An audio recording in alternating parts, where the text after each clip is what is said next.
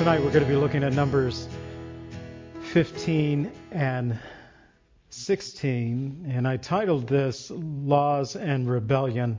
We're given additional laws for the children of Israel when they enter into the promised land in chapter 15, and we find rebellion going on in all of chapter 16. And so, laws and rebellion. Let's ask God to bless the teaching of His Word tonight, and we want to welcome our WLGS radio listeners and those who perhaps are watching us online via the video, or maybe you're hearing this at another time. We welcome you. And so, Father, we thank you for your Word and ask that you would bless us tonight, Lord. Teach us from your Word. Help us to receive those things that you have left for us. You've recorded it Lord, for the children of Israel initially to prepare them as they entered into the promised land. But Lord, there are truths that we can glean from these chapters as we now part of the Lord's church. We look to your handling of the children of Israel. You're preparing them, taking them from a, a band of slaves and forming them into a nation and in tonight's chapters, Lord, we still see the band of slaves and people fighting for position. And yet, Lord, even though we are years removed from when these words were originally penned, we still have in our world, Lord, people who are slaves, slaves to sin, uh, people who are fighting for position, much like we see in our chapters tonight. And those, Lord, who forget to recognize you and the gifts that you have given to them. And so tonight, Lord, we're going to see some of these things regarding our offerings and the gifts that we are to give and our first fruits and look at the rebellion that took place there in the wilderness many years ago. So bless us this night, we pray in the name of Jesus. Amen. So, remembering God's Word, chapter 15 of the book of Numbers, and I try to pick out a couple of key verses as I go through these chapters. Uh, sometimes just one verse, sometimes it takes two to get it. Actually, it's one sentence, but over two verses. Numbers 15, 39, and 40 says, And you shall have the tassel that you may look upon it and remember all the commandments of the Lord and do them, and that you may not follow the harlotry to which your own heart and your own eyes are inclined, and that you may remember and do all my commandments and be holy for your God. So we'll get to the tassel and the meaning of that, the tassels of remembrance that all the children of Israel were to wear on their garments toward the end of chapter 15. But we begin with the rebellion. Well, that's chapter 16, the rebellion. We begin with the laws. It's after the rebellion that we learned about all of Numbers, six, Numbers 14, which we studied at the end of November, and then Christmas came. And we spent the month um, doing other things. And so it's been a while since we've been back in this book, but here we are again.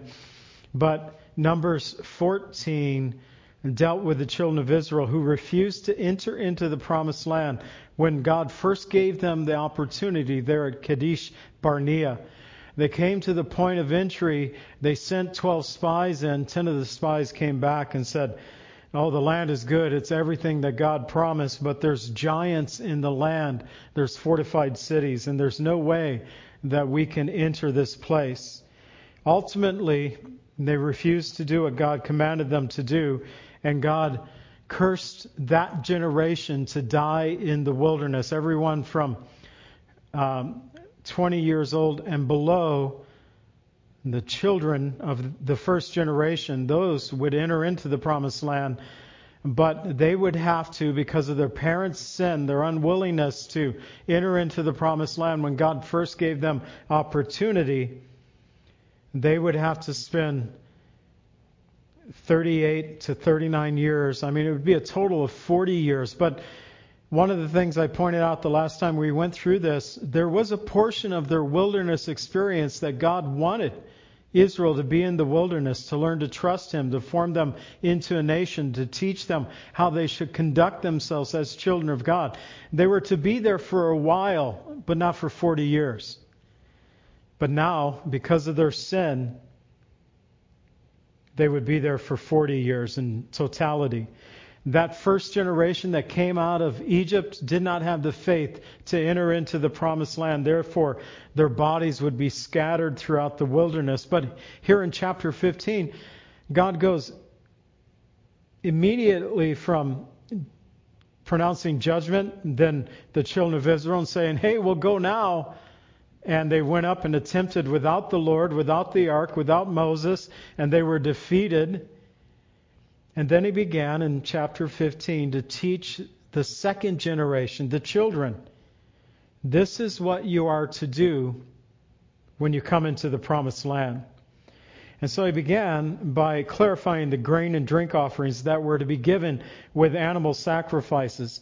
He also teaches about the heave offering, which consisted of offering up their the first of their grains to the Lord in each season. And then Moses next teaches what they should do when the whole nation or individual or unintentionally sin. And then, even if someone intentionally sins, and then we're given a, a lesson of someone who was caught picking up sticks, gathering wood on the Sabbath day, and what happened with him.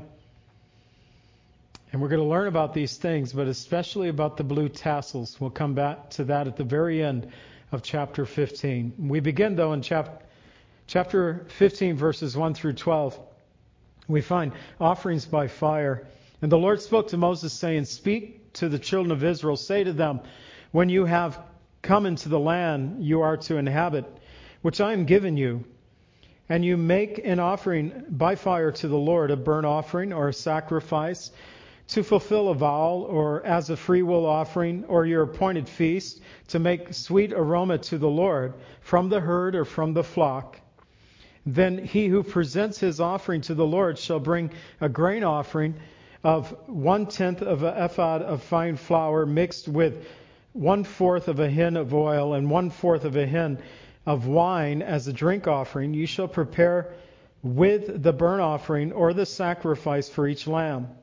Or for a ram, you shall prepare as a grain offering two tenths of an ephod, ephod of fine flour mixed with one third of a hin of oil, and as a drink offering, one third of a hin of wine as a sweet aroma to the Lord. When you prepare a young bull as a burnt offering, or as a sacrifice to fulfill a vow, or as a peace offering to the Lord, then you shall offer with the young bull a grain offering of three tenths of an ephod of fine flour mixed with a half a hin of oil, and you also shall bring a drink offering, a half a hin of wine, as an offering made by fire, a sweet smelling aroma to the Lord. Thus it shall be done for each bull, for each ram, each lamb, each young goat, according to the number that you prepare. So you shall do with every one according to their number. So in the book of Leviticus, we learned about the offerings. We learned about the burnt, the grain, the drink, the peace, the sin, and the trespass offerings. There in the book of Leviticus, I had mentioned the drink offering, but never went into explanation in the book of Leviticus about the drink offering. But here we see that when they offered these animals as a sweet smelling aroma to the Lord, they were also to be offered with a grain offering, a grain that was mixed with some oil and also the same amount of wine as a drink offering to the Lord. These would be offered to the Lord on the altar, depending on the animal that was being used, whether a goat, a lamb, a ram, or a bull. Then the amounts of grain, the amounts of oil, the amounts of wine would increase depending on really the size of the animal. So every time someone offered a offering a fire, a burnt offering, a sacrifice to fulfill a vow as a free will offering, or on their appointed feast days, they to make those sweet aroma to the Lord from the herd or from the flock, they had to offer the grain and the drink offering. They had to accompany them. And if they offered more than one lamb, two lambs, then they would double the grain and the drink offering. The same proportions for each animal were to be given. So ephod, I went through this, and, and I'll be honest with you, I was looking at several commentaries, and our commentators, our Bible commentators, um, they're not even sure exactly the size of an ephod. I found some agreements, so I'm going to go with the agreed portions. That seems to be, but others were saying different things. So the amounts an ephod would equal 22 liters are for us. I don't do liters. I didn't. Uh, they tried to teach the metric system when I was in school, and I think it was abandoned before I got out of school because hardly anybody uses it. But for us, an ephod would equal 5.8 gallons. So we think of going to the gas, going to get gas for our vehicles, and spending, let's see, we got almost six gallons, six times, well, now it's six times three. You can do the math, how much that would cost you. A hen, so ephod was a dry weight. Lily gets on to me when we're baking or cooking because to me, one cup is one cup, no matter if it's a liquid measure or a dry measure, it's one cup. But apparently, there's a dry measure and there's a liquid measure. The hin is the liquid measure, and that is 3.7 liters or about a gallon, just a touch over a gallon.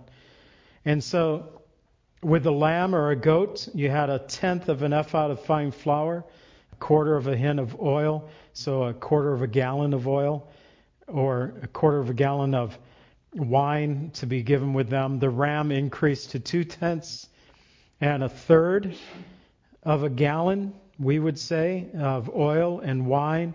The bull, uh, you had three tenths of fine flour of an ephod, that is, and then um, half a hin of oil or half a gallon of oil and wine to be given with the drink offered. So if the worshiper had more than one animal, they had to offer also the appropriate amount of the grain and drink offerings. They were to be offered with each animal. So this was something that always was supplied. They didn't go into the uh, turtle doves because God allowed even the poor, if they couldn't afford an animal, they could offer grain offerings.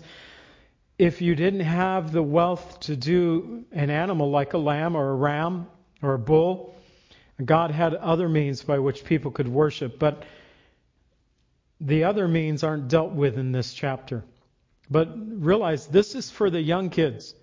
This is for our, the teenagers, for the Sunday school te- kids that we're teaching, for the children of Israel. They were teaching the next generation.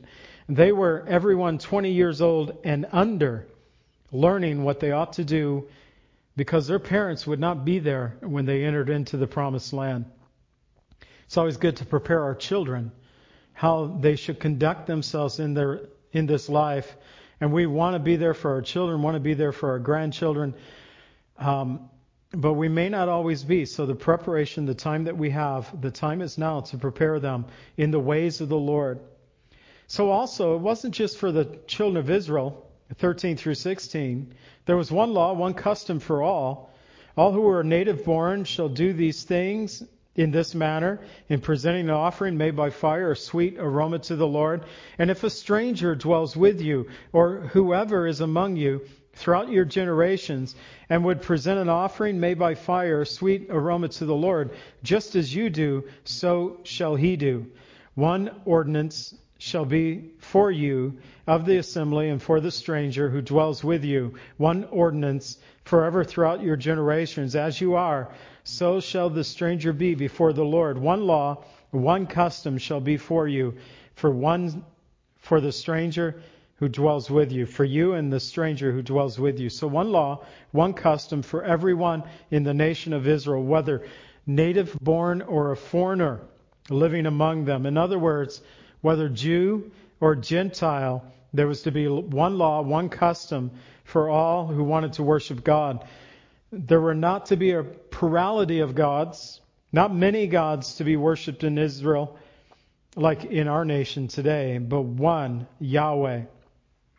And whenever Israel, and we look at the Kings and First and Second Kings, First and Second Chronicles, whenever they got into worshiping pagan gods, other gods, uh, their hearts quickly turned away from the Lord. It's what brought Solomon down, a man of great wisdom and, and great wealth.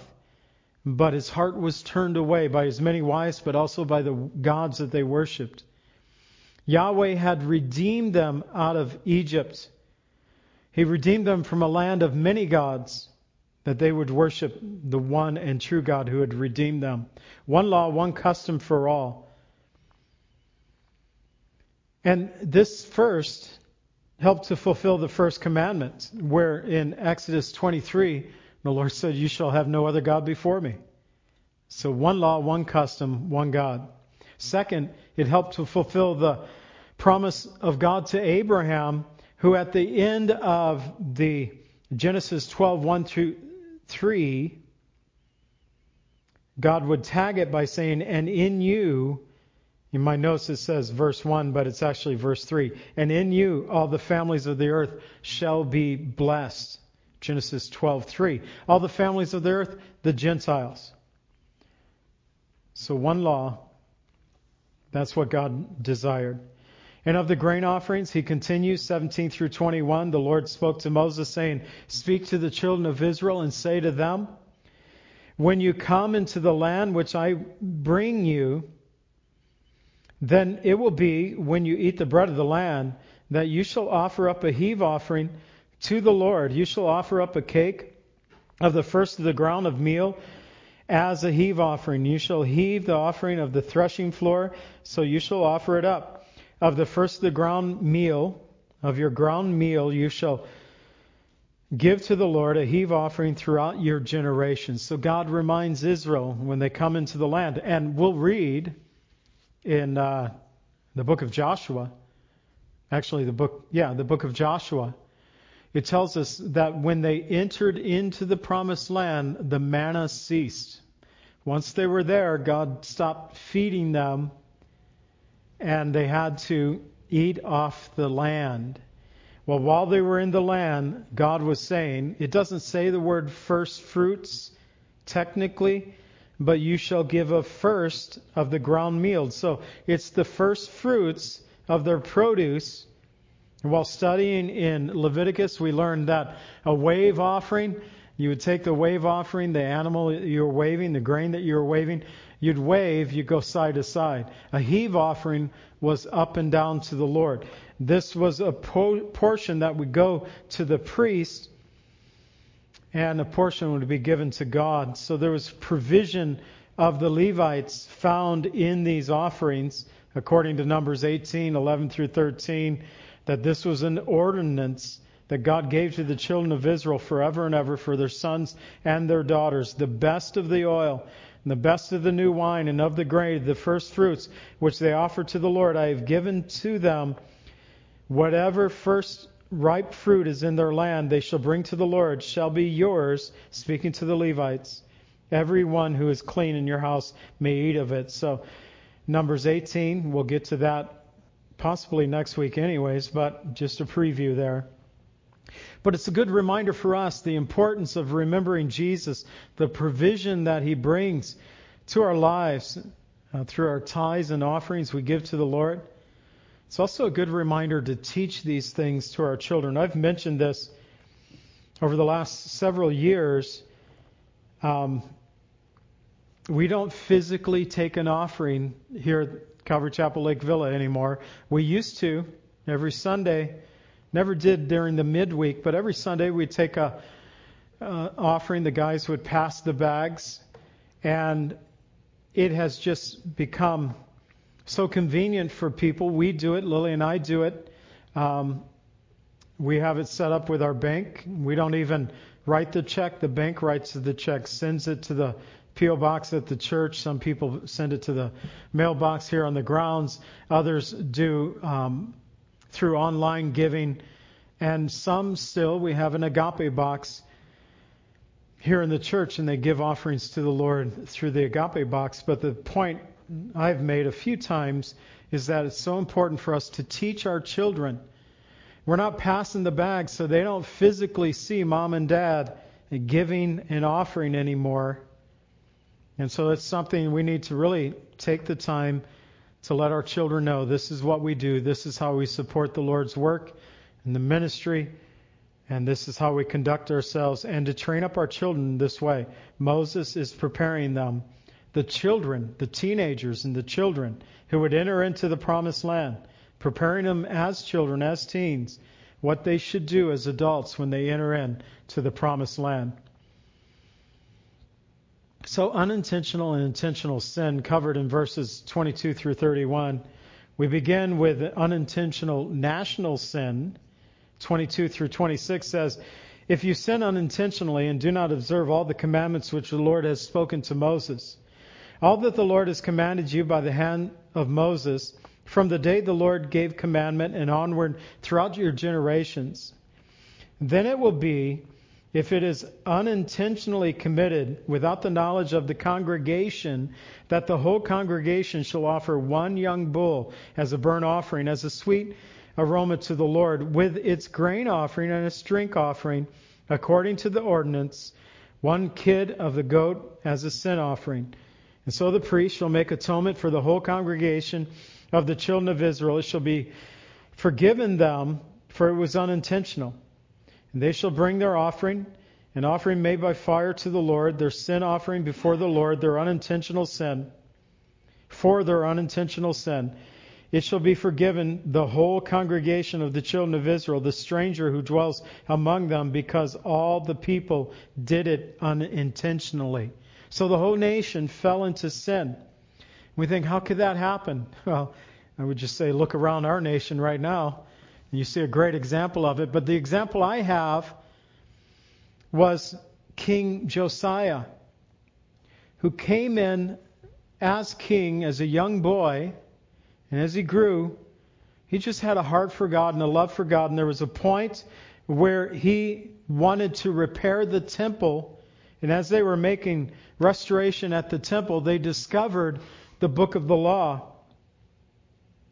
And the book of the law was read before King Josiah. And King Josiah at that point realized that their nation had fell into unintentional sin.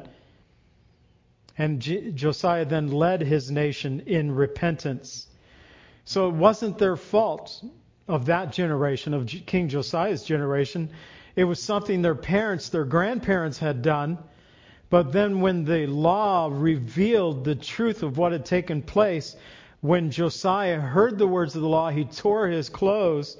He required of the prophets concerning this. And then he stood before the people. I love this, 2 Kings 23:3. Then the king stood by the pillar and made a covenant before the Lord, who followed the Lord. To follow the Lord, to keep his commandments, his testimonies, his statutes with all of his heart, with all of his soul, to perform the words of this covenant that were written in the book, and all the people took a stand for the covenant. He led his whole nation in repentance to the Lord because he realized that they had sinned against the Lord, but unintentionally. So, yes, a whole nation can fall into unintentional sin. Man, we have so many false truths in our nation today where they They talk about abortion, which is the taking of a baby's life in a mother's womb, and, and talk about it as it's medical care for the mother. It's not. Or uh, with kids today and our youth trans, trying to transition from being a, a teenage boy to a teenage girl or a teenage girl to a teenage boy, and they call it gender affirming care. They make it sound so kind, but it's not. There was a post that I saw a couple of times today of one of the uh, states uh, executing the first transgender woman, is what it said. And I thought, no, there's executing a man who believes he's a woman, but still executing a man for whatever crime that that person had done. So there are people who are blinded to the truth, but truth can be revealed through the Word of God. Once it's revealed, then confession needs to be made, as it was in the days of King Josiah. So if a person sins unintentionally, now it's the individual, not the whole nation. And this is more likely to happen. If a person sins unintentionally, verses 27 through 29, then he shall bring a female goat in its first year as a sin offering. So the priest shall make atonement for the person who sins unintentionally. And when he sins unintentionally before the Lord to make atonement for him, it shall be forgiven him. And you shall have one law for him who sins unintentionally, for him who is native born among the children of Israel, for the stranger who dwells among them. So likewise, for the individual, whether Jew or Gentile, once they realize their sin, it was unintentional, but they realized the sin, then they offer an offering. Here, a female goat of the first year, that their sins might be atoned for. And this uh, fits with Leviticus 4 27 28 when it says, Any of the common people sins unintentionally by doing something against the commandments of the Lord, which ought not to be done and is guilty, and the sin has been committed, comes to his knowledge, he shall bring an offering of a kid goat, a female without blemish, for the sin that he has committed. So, an intentional sin, different here, 30 and 31. But the person who does anything presumptuously, I don't say that one well fast, presumptuously, better, whether he is native born or stranger, that one brings reproach on the Lord. He shall be cut off from the people because he has despised the word of the Lord and has broken his commandment that a person shall be completely cut off. His guilt shall be upon him. Here, whether Jew or Gentile, intentional sin against the Lord causes that individual to be cut off. 1 Samuel 2:25 If one man sins against another God will judge him. But if a man sins against the Lord who will intercede for him? So that is asked as a question. If a man sins against the Lord who's going to intercede for him? Well today intercession is made through the work of Jesus Christ there upon the cross. As Paul cried out in Romans 7:24 and 25, "O wretched man that I am, who will deliver me from this body of death, the recognition of his sin?" Paul said, "Who's going to deliver me from this body of death?" I thank God through Jesus Christ our Lord that Jesus is our deliverer. And sadly, our nation has nationally sinned against the Lord. Uh, this uh, so many ways, but a couple of examples of removing the Bible from our schools in the 1960s, and that of prayer uh, from the government institutions, from public gatherings. I understood that some of these people who removed the Bibles, they did this knowingly. They took a stand against God. Their sin was intentional, or their sin is intentional. Others, though, who are being raised in a nation without the knowledge of God, their sin would be unintentional, like the children who come up just not knowing God. They haven't heard the Word of God. Let's pray that God would bring our nation back to that place of repentance, like in the days of King Josiah. So, speaking of an intentional sin, 32 through 36, while the children of Israel were in the wilderness, they found a man gathering sticks on the Sabbath day. And those who found him gathering sticks brought him to Moses and Aaron and all the congregation, and they put him under guard. Man, this was a, was a serious offense. It seems so small to us. But they were working on the Sabbath. That's what he was doing. He was forsaking the fourth commandment. So they put him under guard because it had not been explained what should be done to him. And then Moses said, the Lord said to Moses, that is, verse 35, the man must surely be put to death. All the congregation shall stone him with stones outside the camp. So, as the Lord commanded Moses, all the con- congregation brought him outside the camp, stoned him with stones, and he died. To us, this seems harsh. But the death penalty for gathering sticks on the Sabbath, it was a man breaking the fourth commandment. God saying in Exodus 20, verse 8 Remember the Sabbath day and keep it holy. Now, in Israel, I was, as I was reading this, I was thinking of us being in Israel on the Sabbath and how they had one elevator that was a Sabbath elevator that ran all day long, um, would stop at every floor.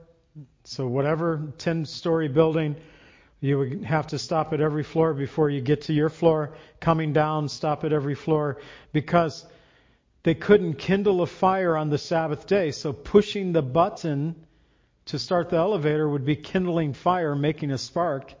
And so they just let them run. They learned to work around the law. They did so also by purchasing on the Sabbath day. They learned that if they use a credit card and they don't actually pay for it, the credit card on the same day, but on another day, a non Sabbath day, then they kind of skirt around the law. But here, God had already introduced honoring the Sabbath in Exodus 16, 22 through 26, when he talked to them about the law of collecting the daily manna. And the people then, even then, disobeyed the command and went out on the seventh day, on the Sabbath day, the day of rest. And God did not punish them in that way, but the manna that they collected uh, rotted, turned, had worms in it, and stunk. So they learned their lesson there. That was an easier lesson. Now a man is gathering wood for the fire, and it cost him his life. Historically, in the Bible, when God began a new work, he often would have harsher judgments upon those who were lawbreakers, like Ananias and Sapphira, when the Holy Spirit judged them when they lied about the gift that they gave to the Lord, and they died because of that lie, reminding the church and the body of Christ the importance of purity within the body of Christ. Now, the tassels. 37 through 41, closing out this chapter. Again, the Lord spoke to Moses, saying, Speak to the children of Israel. Tell them to make tassels on the corner of their garments throughout their generations, and to put a blue thread in the tassel of the corners. And you shall have a tassel, and you may look upon it, and remember all the commandments of the Lord, and do them, that you may not follow the harlotry to which your own heart and your own eyes are inclined, that you may remember and do all my commandments, and be holy for your God. I am the Lord your God, who brought you out of the land of Egypt to be your God, I am the Lord your God. So the tassels of blue sewn to the corner, corners of their garments were to be reminders of God's law, that they could look upon them and remember the law of God that they might not sin. When I read that at the beginning of the teaching, I thought of, and I didn't think about this earlier today, but my son has. Uh, uh, Yahweh tattoo here on his forearm. He has his name, I believe, written, he believes too, in Jewish lettering on his other forearm. Um, he believes it is because they could have had the wrong lettering and it could be wrong, but he doesn't know the Jewish language. And he has, um, I forget what they call it, but the symbol of the triunity here on the back of his neck, which you cannot see, but um, the word Zeo tattooed right above his belly, um, which means life in the in Greek language. It means life, Zeo. And uh, he one time told me that they were even when he was so messed up and not walking with the Lord, and those were reminders that he tattooed on his body. And as far as I know, that's the tattoos that he have, and they always had some Christian theme. They were reminders for him. And I don't have any tattoos to remind me of the laws of God, but it's not bad to have those reminders that we would, like the psalmist said in Psalm 119, 111, Thy word I've hidden my heart, that I might not sin against you. And may we daily be reminded of God's word to keep us from unintentional and intentional sin tell you, we get away from the Word of God and sin comes easy. In fact, did you notice how the Lord worded that here? That you may not follow after harlotry to which your own heart and your eyes are inclined. This is your nature. And so you have to do something counter to the sinful nature that we have been birthed into. So, our mediator, number 16. In chapter 16, the hearts of the people continue to rebel against Yahweh. They also rebel against Moses and Aaron, who mediated between God and the children of Israel. So the rebellion of Korah, in verses 1 through 3, it says, Now Korah, the son of Izhar, and the son of Kohath, the son of Levi, and Dathan, and Abiram, the son of Eliab, and the son of Peleth, and the son of Reuben, sons of Reuben, took men and rose up before Moses and some of the children of Israel, 250 leaders of the congregation, representatives of the congregation, men of renown. And so these were important people in the eyes of the congregation. They gathered together against Moses and Aaron and said to them, verse 3, You take too much upon yourselves, for all the congregation is holy, every one of them, and the Lord is among them. Why then do you exalt yourself above the assembly of the Lord? So Korah, from the tribe of Levi, of the division of the Kohathites, they were the ones who were responsible for carrying the holy furnishings of the Lord the Ark of the Covenant, the table of showbread, the menorah. That was their duty, their, their duty to serve the Lord at the tabernacle but not priest. This is what they are after, and they want to be priest also. Dathan and Abram, they were of the tribe of Reuben. Reuben was the firstborn of Jacob, but Reuben had defiled himself, lost his birthright and his double portion because he had sexual relations with his father's wife, Bilhah. And so Korah, Dathan, and Abram along with 250 of Israel's leaders, men of renown, claiming holiness, believing the Lord was among them just as he was with Moses and Aaron, they accused Moses and Aaron of exalting themselves above the people, above the nation. So, in some sense, this is what God desired. Deuteronomy 7 6. Moses hadn't penned these words yet. He would say these words to the second generation who came out of Egypt, those who would enter into the promised land. Deuteronomy 7 6, For you are a holy people to the Lord your God. And the Lord your God has chosen you to be a people for himself, a special treasure above all the peoples of the face of the earth. So, in a sense, what they were saying was somewhat true, but what they were not saying, because Moses would bring it about by telling them to bring their censers. They wanted to be part of the priesthood, like Moses, like Aaron. Technically, Aaron now, the high priest. But Moses had been offering offerings to the Lord as well. Proverbs 16:18 reminds us pride goes before destruction, a haughty spirit before the fall. And these were proud men who came before Moses and Aaron that day. So Moses heard it, verses 4 through 7. He fell on his face.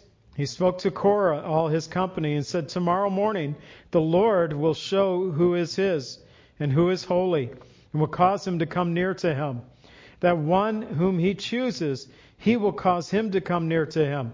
Do this take censers, Korah, and all your company, put fire in them, put incense in them before the Lord. Tomorrow, and it shall be that the man whom the Lord chooses is the Holy One. You take too much upon yourselves, you sons of Levi. So Moses, first, he fell on his face. Humility, signifying his need for God.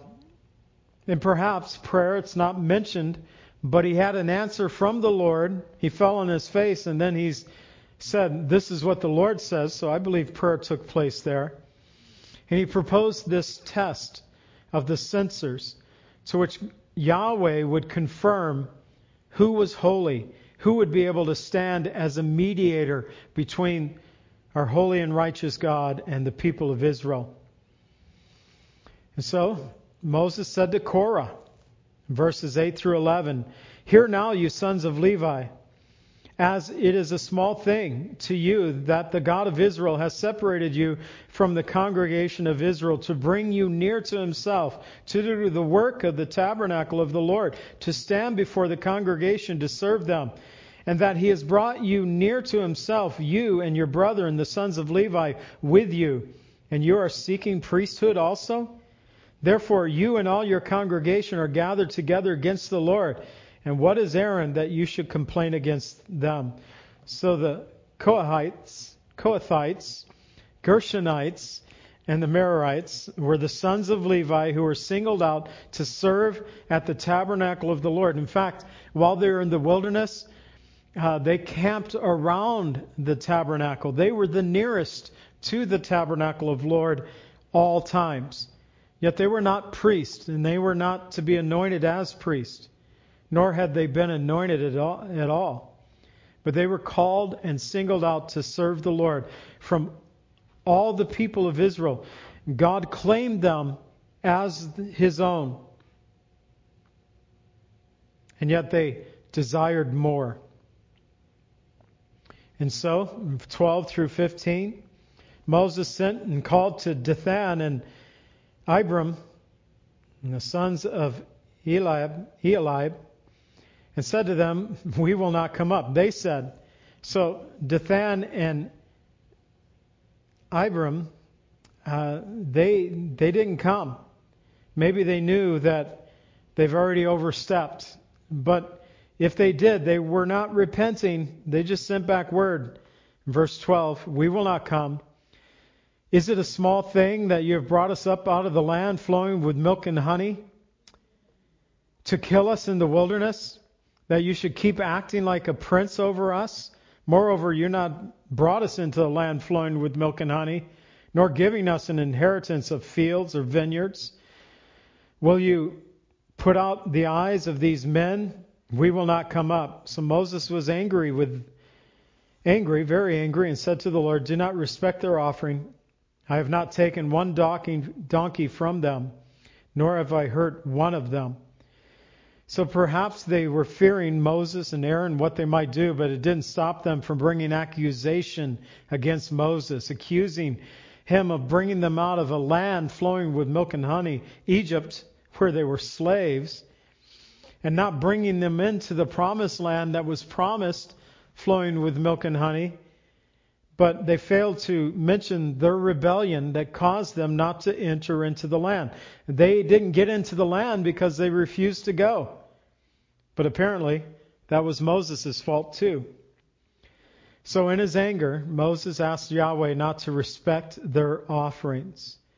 He said, These men who brought such accusations against them, against Moses and Aaron.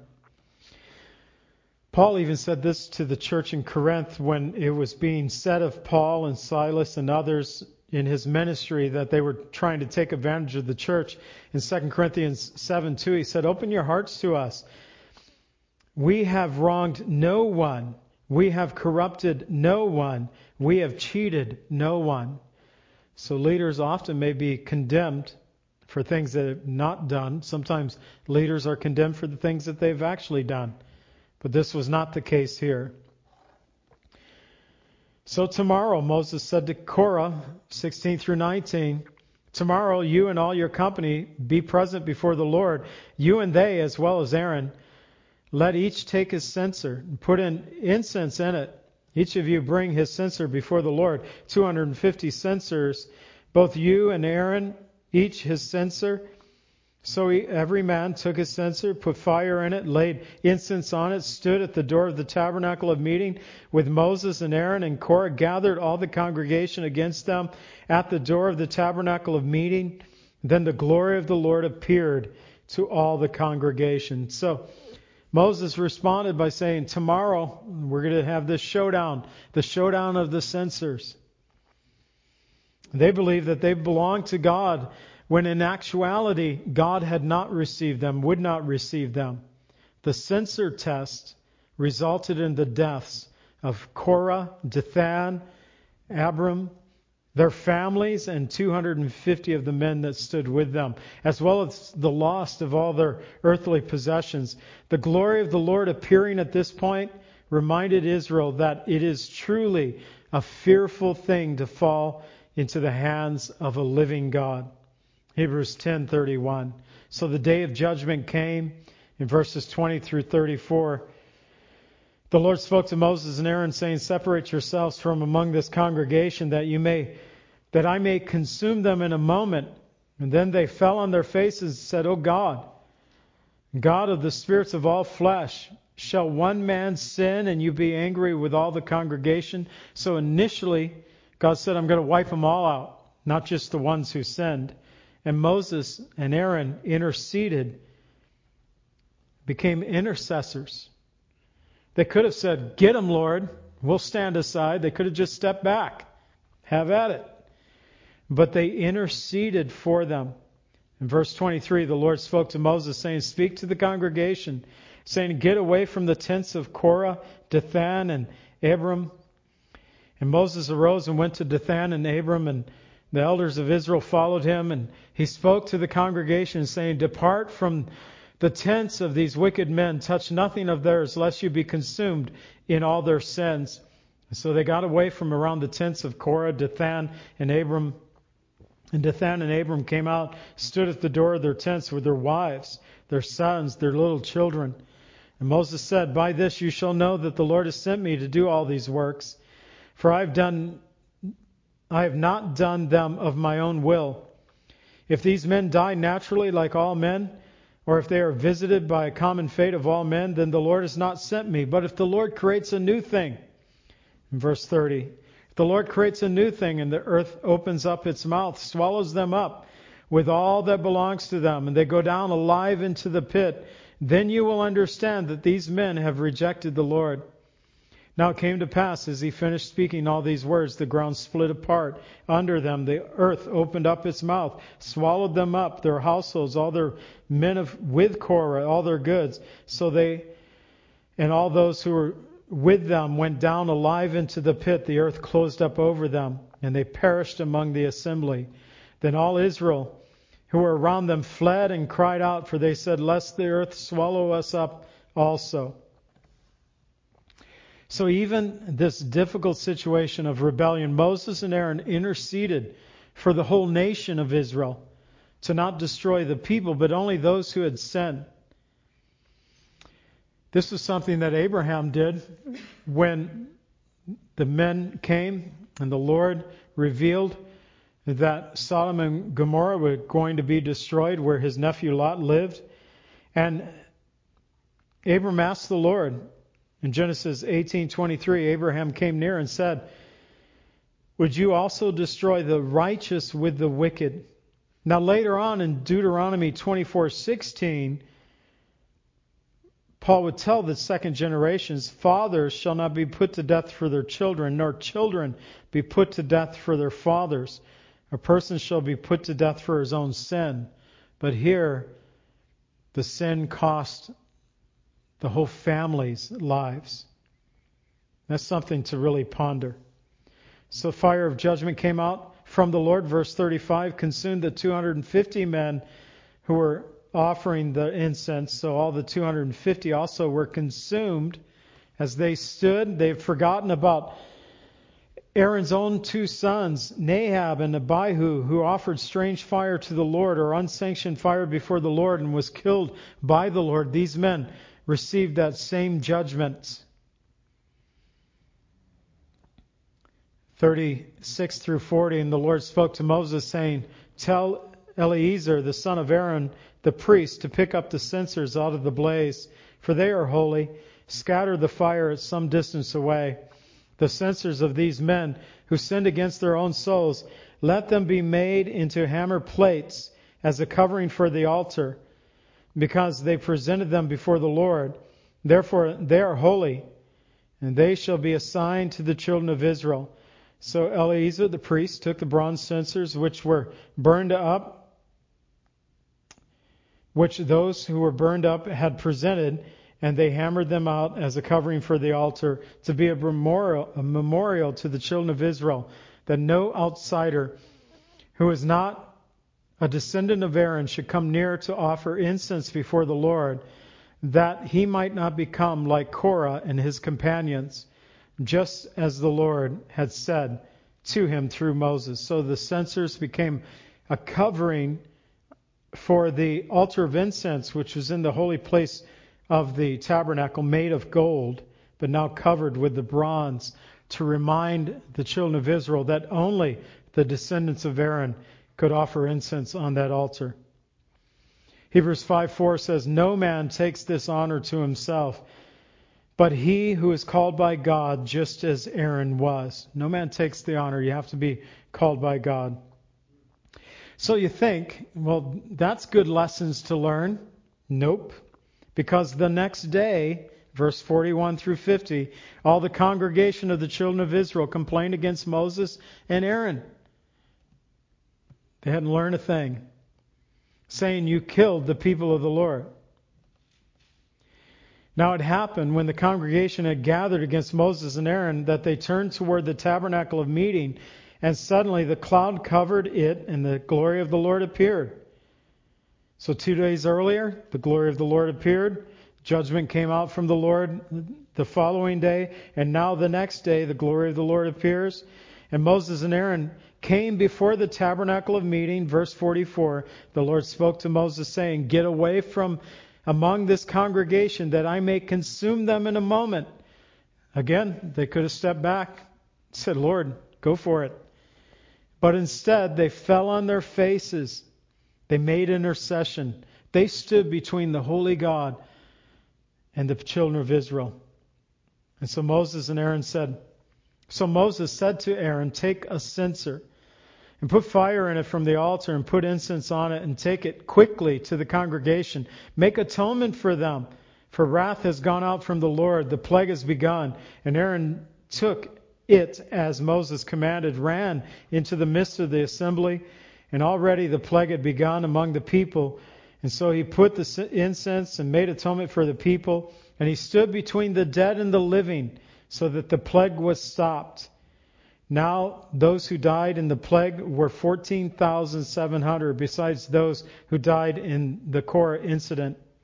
So Aaron returned to Moses at the door of the tabernacle of meeting, for the plague had stopped. So the very following day, the whole congregation rebelled, and God sent a plague. People were dying, and Moses and Aaron interceded. Aaron stood between death and life. The psalmist puts it this way in Psalm 106, 16 through 18. When they envied Moses in the camp and Aaron, the saint of the Lord, the earth opened up and swallowed Dathan, covered the faction of Abram. And the fire was kindled in their company, and the flame burned up the wicked. So the psalmist gives us a little source behind all of this, at least the initial core of rebellion. Was that of envy. They envied Moses and Aaron. But Aaron standing between the people and God's judgment is a beautiful picture of Jesus Christ and his role as our mediator. There are many people in this world who believe that they are holy, they're accepted by God, that they do good works, but they refuse to come to God in the prescribed manner, which is through faith in Jesus Christ. And if they still remain in that rebellion, it's only through faith that they can come to saving faith, only faith through Jesus that they can be saved. If they remain in their rebellion, they will be like those who died of the plague, those who went in the pit, those who were burned up before the altar. It's because of Jesus' death, burial, resurrection, ascension to the right hand of the Father that he is able to save to the uttermost because he always lives to make intercession. As Hebrews 7 24 and 25 says, But he, because he continues forever, has unchangeable priesthood. Therefore, he is also able to save to the uttermost those who come to God through him, which he always lives to make intercession for them. 1 Timothy 2:5 For there is one God, one mediator between man and God, the man, Jesus Christ. Well, I just noticed that I, I don't know. Did I read about the tassels? I did. I told you it's been a long day. Thinking of so many things in this chapter. Those tassels, keeping reminders of the ways of the Lord ever before us. And it's so much easier in many ways and harder in many ways as well. But we have Bible apps, Bible podcast. Uh, we can hear teaching 24/7 if we want to. We can don't even have to read the word. We can listen to the word today being read for us. Um, but we need to have those daily reminders. And at the beginning of the year, it's a good time to remind us to do such things that would keep us from committing intentional, unintentional sins. Also, the rebellion of Korah and all the men that went with them. What happened to them cost their families. It's a reminder to us that sin affects, you know, I'm not hurting anyone. Often, what people might say, not hurting anyone. Well, yeah, you are. You're hurting yourself, and you're hurting those who love you, maybe even hurting those you don't even know. Sin always impacts others around you, and the importance of walking with the Lord. And the way we do that is having that mediator through faith in Jesus Christ. That there's one God, one mediator between God and man, the man, Jesus Christ. Thank you, Lord, for your word you've given us tonight. Quite a teaching here in Numbers 16 and 17, or 15 and 16. We'll get to 17 next week. I pray, Father, that you would just help us to take to heart some of these lessons. Lord, we don't have censers to stand and burn incense, but we can have pride, envy, jealousy that can cause us to go through the same motions that caused the rebellion of Korah. Or we can get angry and rebel against the Lord's church that caused the plague to break out upon the nation of Israel. Lord, let us instead, if even in a figurative sense, have those tassels of blue, reminders of your word, of your commandments, that we might know how we ought to walk and to please you. And thank you, Lord Jesus, that you are our mediator. And through your work on the cross, you've made the way of salvation available to all who call upon the name of the Lord Jesus Christ. They will be saved according to your word. This we believe. In the name of Jesus, amen. Let's go ahead and stand. Those who have questions regarding faith, if you're listening online, um, you can go to our church's webpage at cclv.org forward slash email, maybe. I don't know. It's been a while. I can't remember the email address. Go to our webpage and there's a contact tab that you can get a hold of us. You can also email us at cclv at comcast.net. I do remember that one. cclv at comcast.net. Men's breakfast this Saturday, 8 to 10. Pray that God would bless you and keep you, that his face would always shine upon you and give you peace. God bless.